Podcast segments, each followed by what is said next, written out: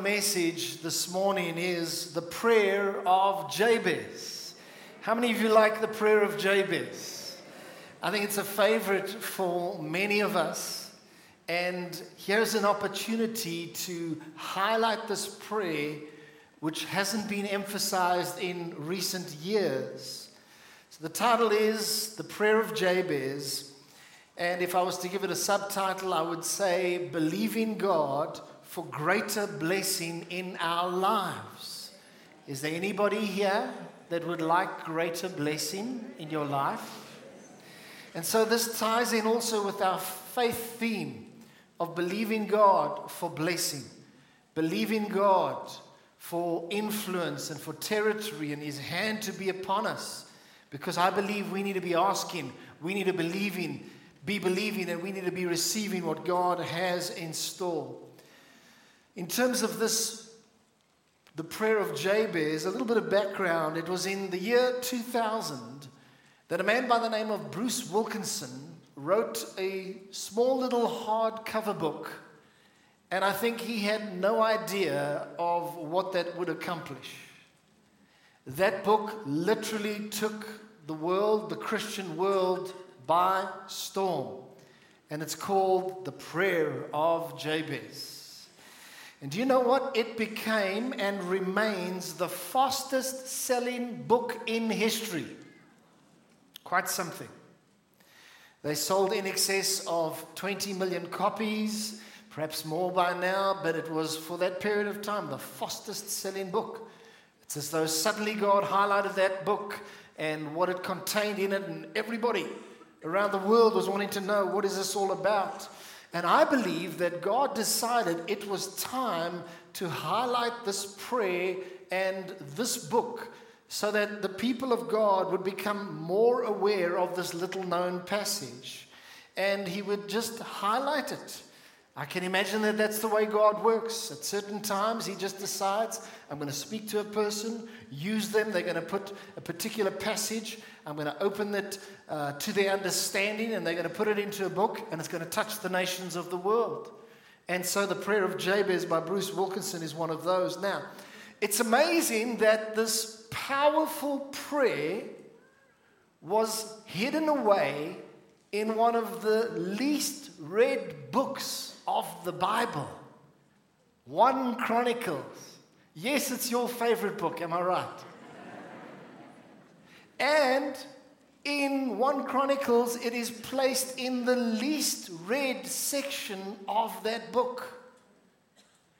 When you want to read a favorite book in the Bible, chances are you maybe go to Psalms, Proverbs, a couple of the Gospels, maybe the epistles, a bit of a story of the Abraham and creation and all of that. But I don't think many people really go to 1 Chronicles, but we find something significant there. And in terms of this book, the first nine chapters of 1 Chronicles contain a genealogy. Now, if you are trying to do a reading through the Bible, perhaps in one year, and you start in Genesis and cruise right through, the chances are when you get to nine chapters of genealogy, it's like it's not so much fun, you know? In Mexico, the American wave is not so big, you know what I mean?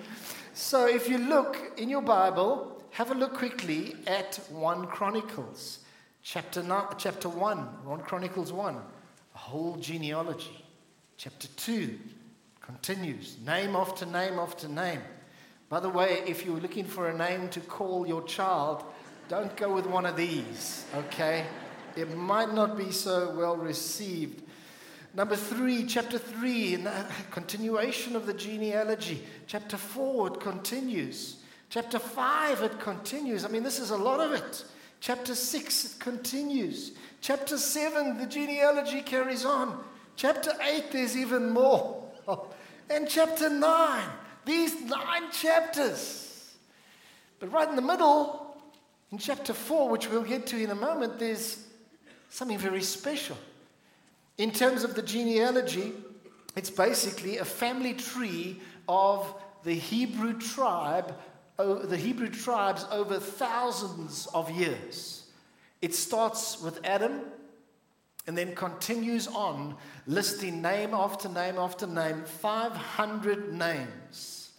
And in the heart of this genealogy, we find this little precious jewel tucked away the prayer of Jabez. Let's read it together. 1 Chronicles 4, verse 9 and 10. And it says, I'm reading from the New King James Version. It says, Now, Jabez was more honorable than his brothers. Isn't that a good statement? now, Jabez was more honorable than his brothers. And his mother called his name Jabez, saying, Because I bore him in pain. And Jabez called on the God of Israel, saying, Oh, that you would bless me indeed and enlarge my territory, that your hand would be with me, that you would keep me from evil, that I may not cause pain. What a prayer. And it says, lastly, so God granted him what he requested. There are six aspects that I want to touch on here, and the last two points are fairly brief. Point number one it doesn't matter what curse has been spoken over your life, with God, you can overcome it. Do you believe that? Say that with me. It doesn't matter what curse has been spoken over your life, with God, you can overcome it. Now, maybe you're sitting here today and you can relate to Jabez because your life got off to a rough start. Some people have a great start to life, but there's many people that have a real rough start. Maybe you were an unwanted pregnancy. I want to tell you that's a rough start. Maybe your situation was born into a family absent father, single mother struggling like you can't believe. Maybe you were born with a sickness. Maybe you were born with HIV. Maybe you had a bad family reputation. You came into this life happy go lucky, and then you discovered that your family is like the mafia.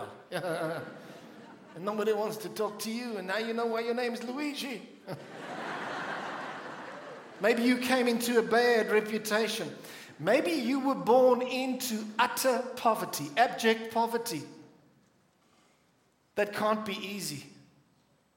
Some people are born into a dream start in life, you know, being born with a silver spoon in your mouth or something like that. But for, for many people, that's not the case. Others face insurmountable odds when they are born. And you may have started off at a disadvantage. But the wonderful thing is, the good news is that with God, you can end off with advantage. Even though you started off with disadvantage, God can help you and work in your life to bring you to a place of advantage. He's a redeemer, He's a restorer. He takes people from the gutter and He takes them to the uttermost. In John 10, verse 10, it says, I have come that they may have life and that they may have it more abundantly. I am the good shepherd. Life more abundantly. You know what that is? Life with edge, life with advantage. And God says it doesn't matter how rough your start was, I can come and change things and bring you to advantage. I think of Psalm 103, verse 4, and it says there, Who redeems your life from destruction, who crowns you with loving kindness and tender mercies. I think that that's what God did with Jabez's life. He redeemed his life from destruction.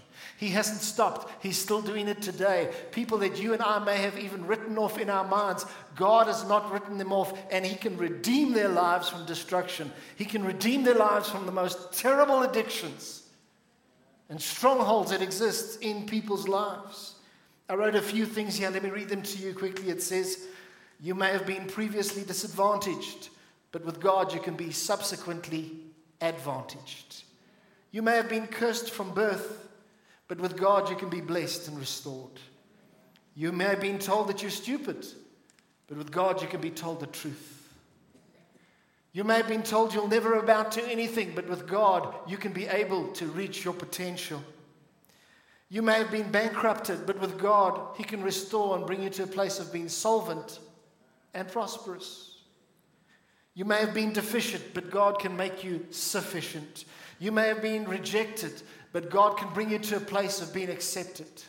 You may have been hurt and bullied in a work environment, in a school environment. And I want to tell you, being bullied is one of the, the, most terrible plagues in our society today. People's lives get crushed and destroyed because of that. But even if you've been hurt and bullied, I want to tell you that God can heal you and bring honor to your life again, where those that bullied you will come and serve you. it happened with Joseph. That's what happened in his life. 1 Chronicles 4, verse 19, it's on your screen and says, And his mother called his name Jabez, saying, Because I bore him in pain. So Jabez entered life with a name that meant born in pain.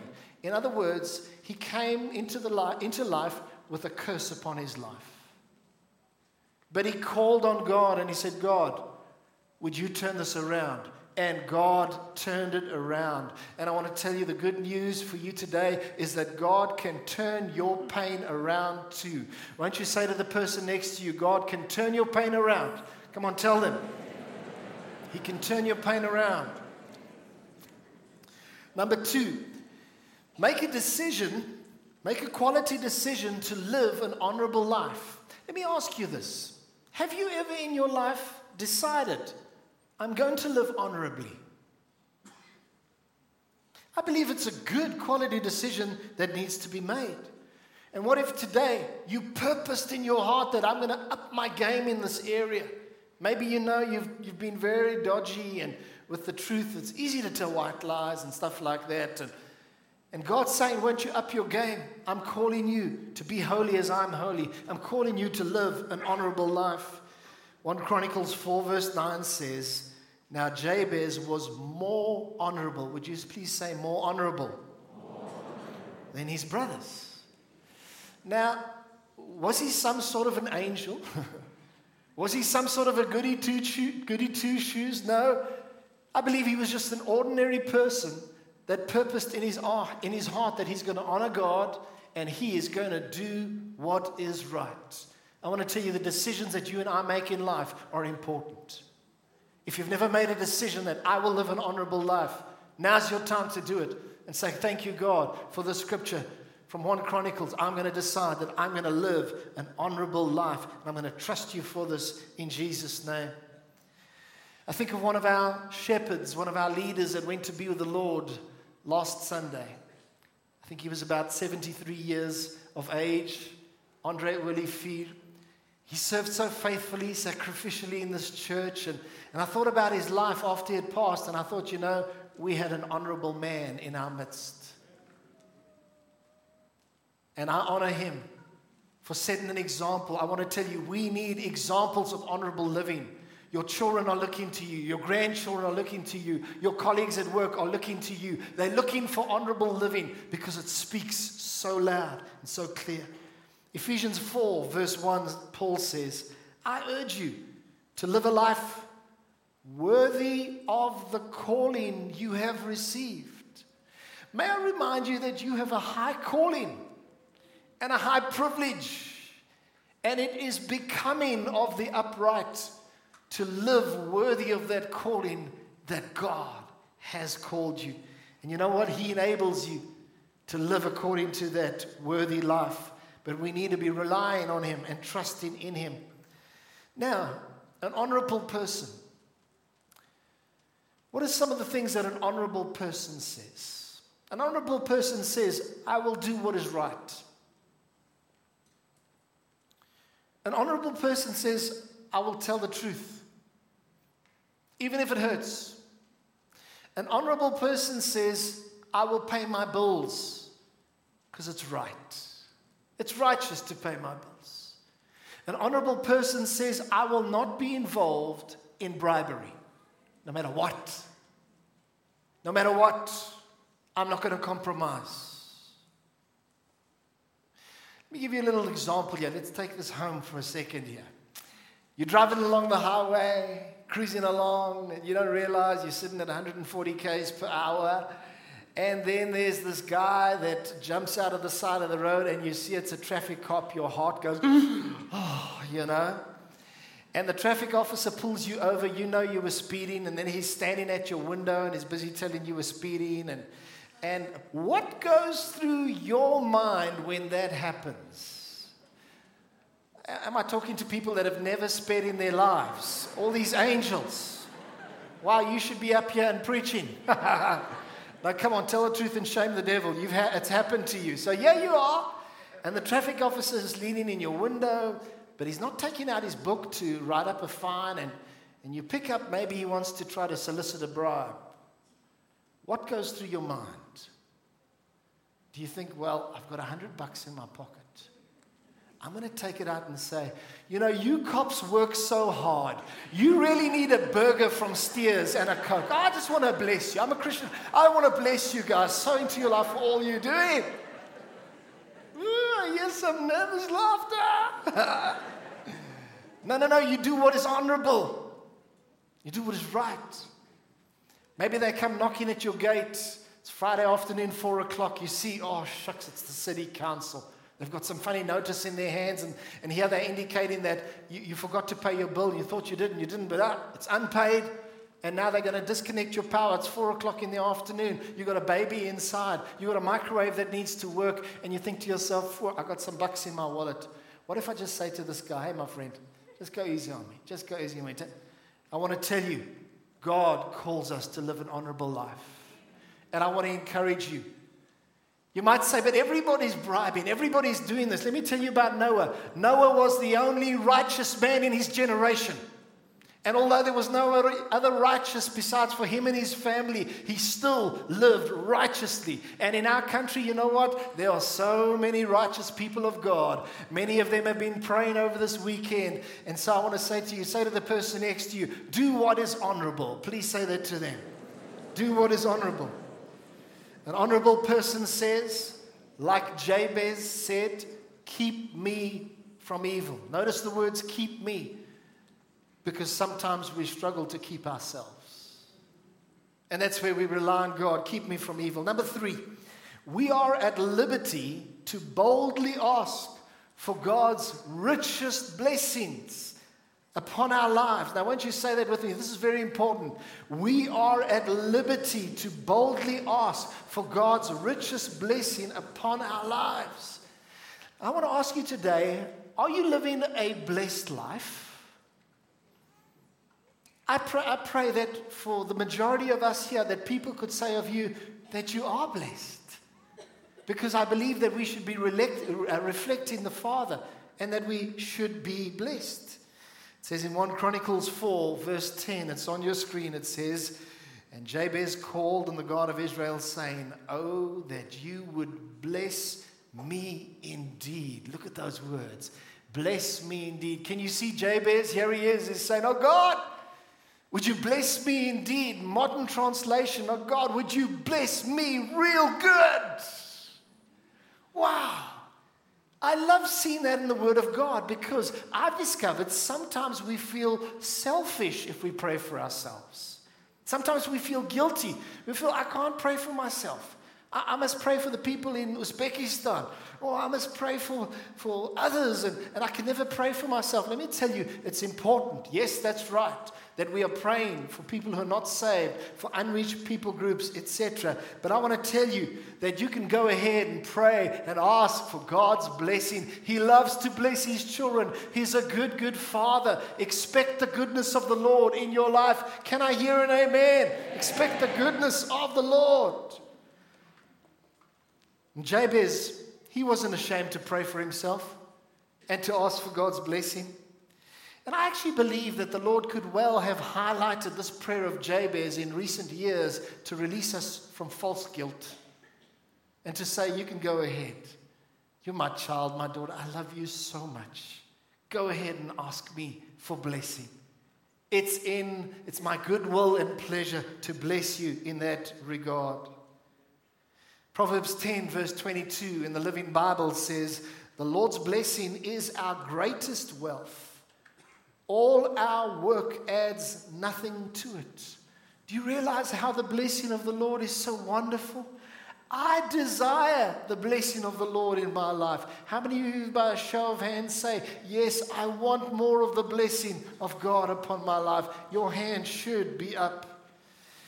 Think of a little story. There was a lady in our church, and her and her husband were in business, and they lived in a lovely home not too far from here. And they were involved in giving to the kingdom.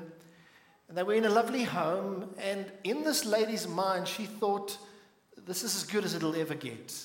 I don't think the Lord would ever want to give me anything more. Not that she was really asking for more, but she said, ah, kind of, this is the limit. And they continued to be involved in giving to the kingdom. And it was about two or three years later that God provided them with nothing short of an exquisite home. And there they found themselves as a family in this beautiful, exquisite home. And she felt like, Lord, I feel unworthy. I didn't know. Yeah. And the Lord said, Don't limit my blessing. I love to bless my children. And God said, I'll even embarrass you with my goodness. And what I'm sharing to you today, this is not a prosperity message.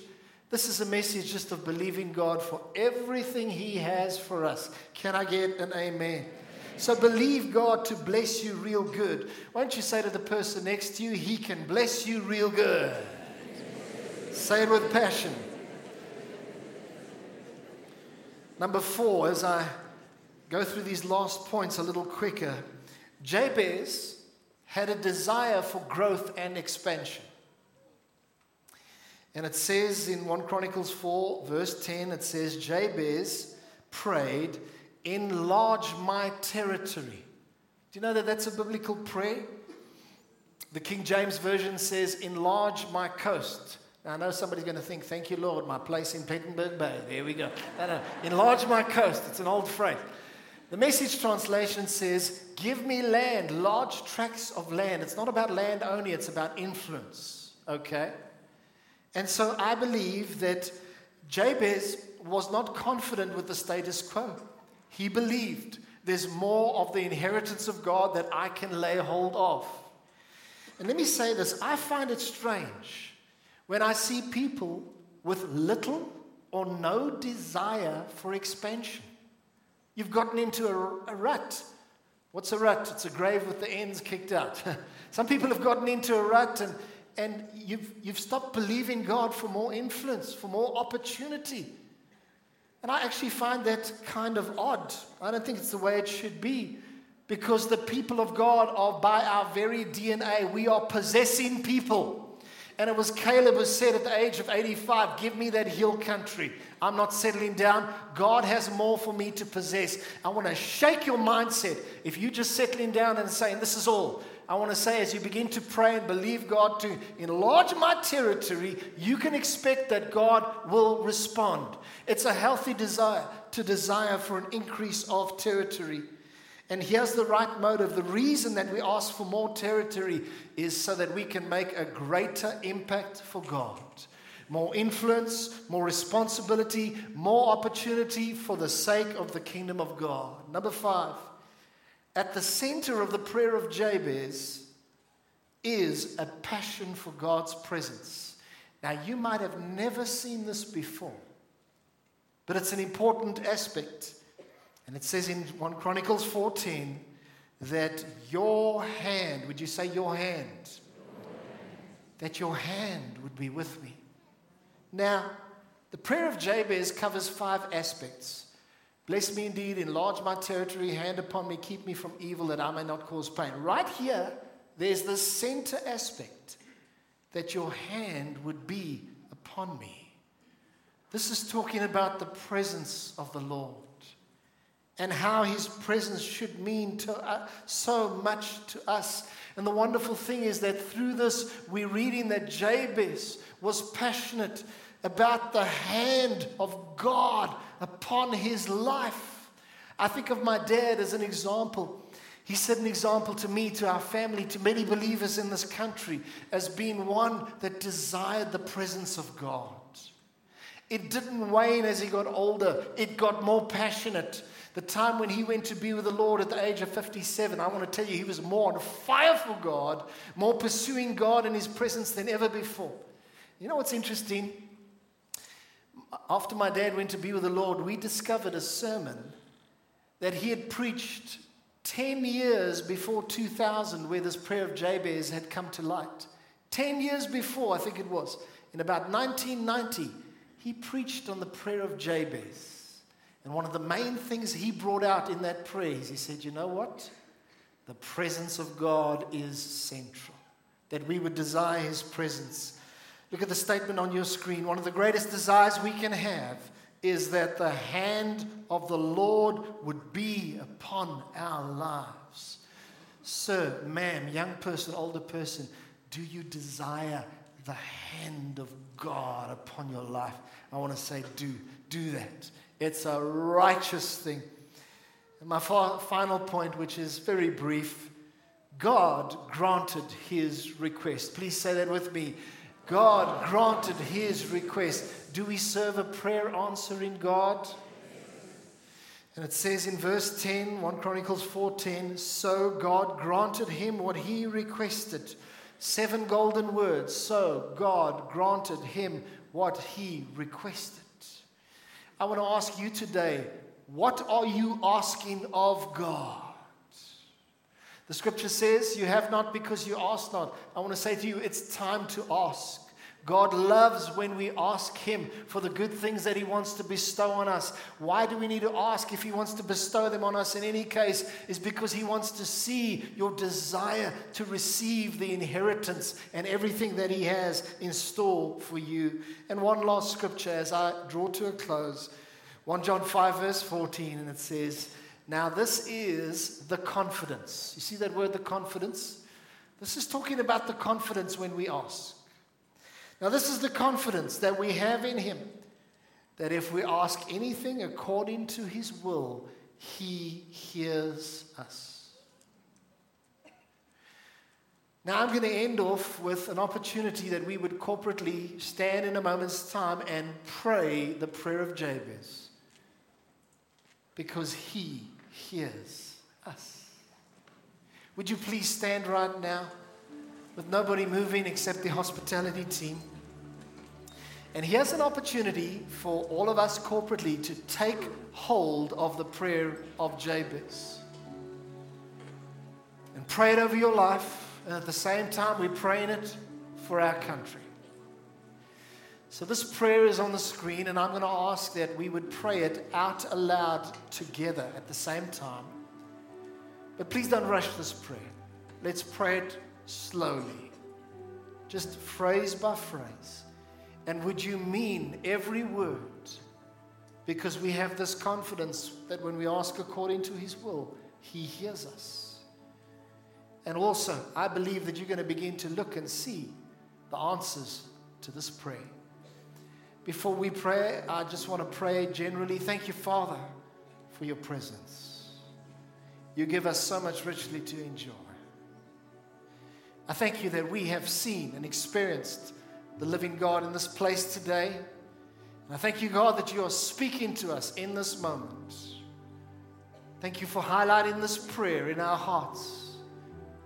And we pray, Lord, this prayer now with sincerity of heart, meaning every word. Here we pray. Oh, that you would bless me indeed and enlarge my territory, that your hand would be with me, that you would keep me from evil, that I may not cause pain. And Heavenly Father, we pray this like simple children, believing in you and believing in the results that it will bring about. We pray this in the mighty name of Jesus. And we all say, Amen. Amen.